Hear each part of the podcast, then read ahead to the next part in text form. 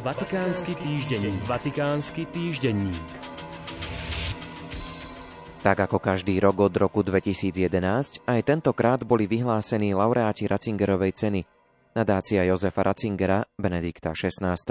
oznámila v piatok 7. októbra, že francúzsky jezuita Michel Fedu a americký právnik Joseph H. H. Weiler si cenu prevezmú 1. decembra z rúk pápeža Františka.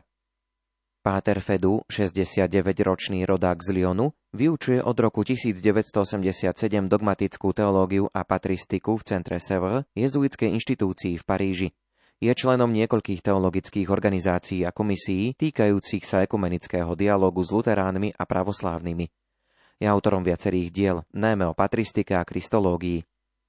Druhý ocenený, 71-ročný rodák z juhoamerického Johannesburgu, profesor Joseph H. H. Weiler, známy svojou úlohou pri obrane vystavovania krucifixov na verejných školách pred Európskym súdom pre ľudské práva, je právnikom pôsobiacim na mnohých univerzitách v USA a Spojenom kráľovstve.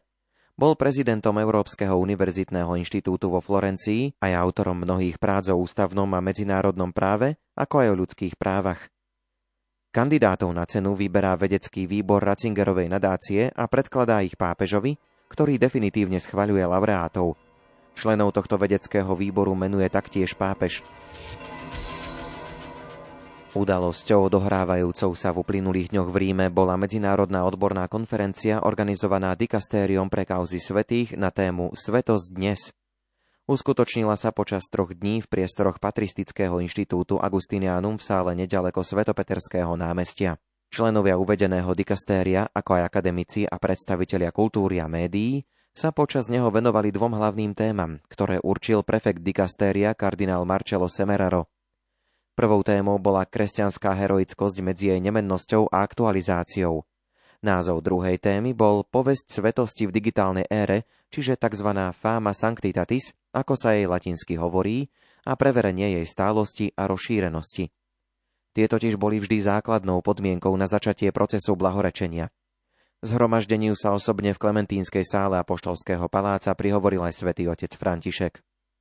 Svetosť vychádza z konkrétneho života kresťanských spoločenstiev, povedal a pokračoval – Svetí nepochádzajú z paralelného vesmíru, ale sú to veriaci, ktorí patria k vernému Božiemu ľudu a sú pevne zakotvení v každodennej existencii, ktorú tvoria rodinné väzby, štúdium a práca, spoločenský, ekonomický a politický život.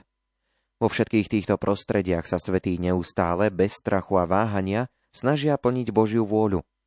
Je dôležité, aby každá konkrétna církev uznávala a vážila si príklady kresťanského života, ktoré sa vyvinuli v Božom ľude, ktorý mal vždy osobitný inštinkt uznávať tieto vzory svetosti a vynikajúcich svetkov Evanielia.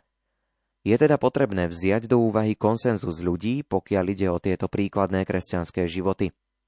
Veriaci sú z Božej milosti obdarení skutočným duchovným zmyslom, ktorý im umožňuje rozpoznať v konkrétnom živote niektorých pokrstených hrdinský výkon kresťanských cností, zdôraznil pontifik.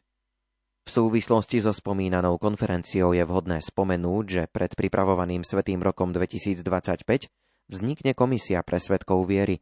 Ako počas konferencie vysvetlil už spomínaný prefekt dikastéria pre kauzy svetých kardinál Semeraro, komisia podobného druhu už z rozhodnutia svätého Jána Pavla II. existovala aj počas Veľkého jubilea 2000.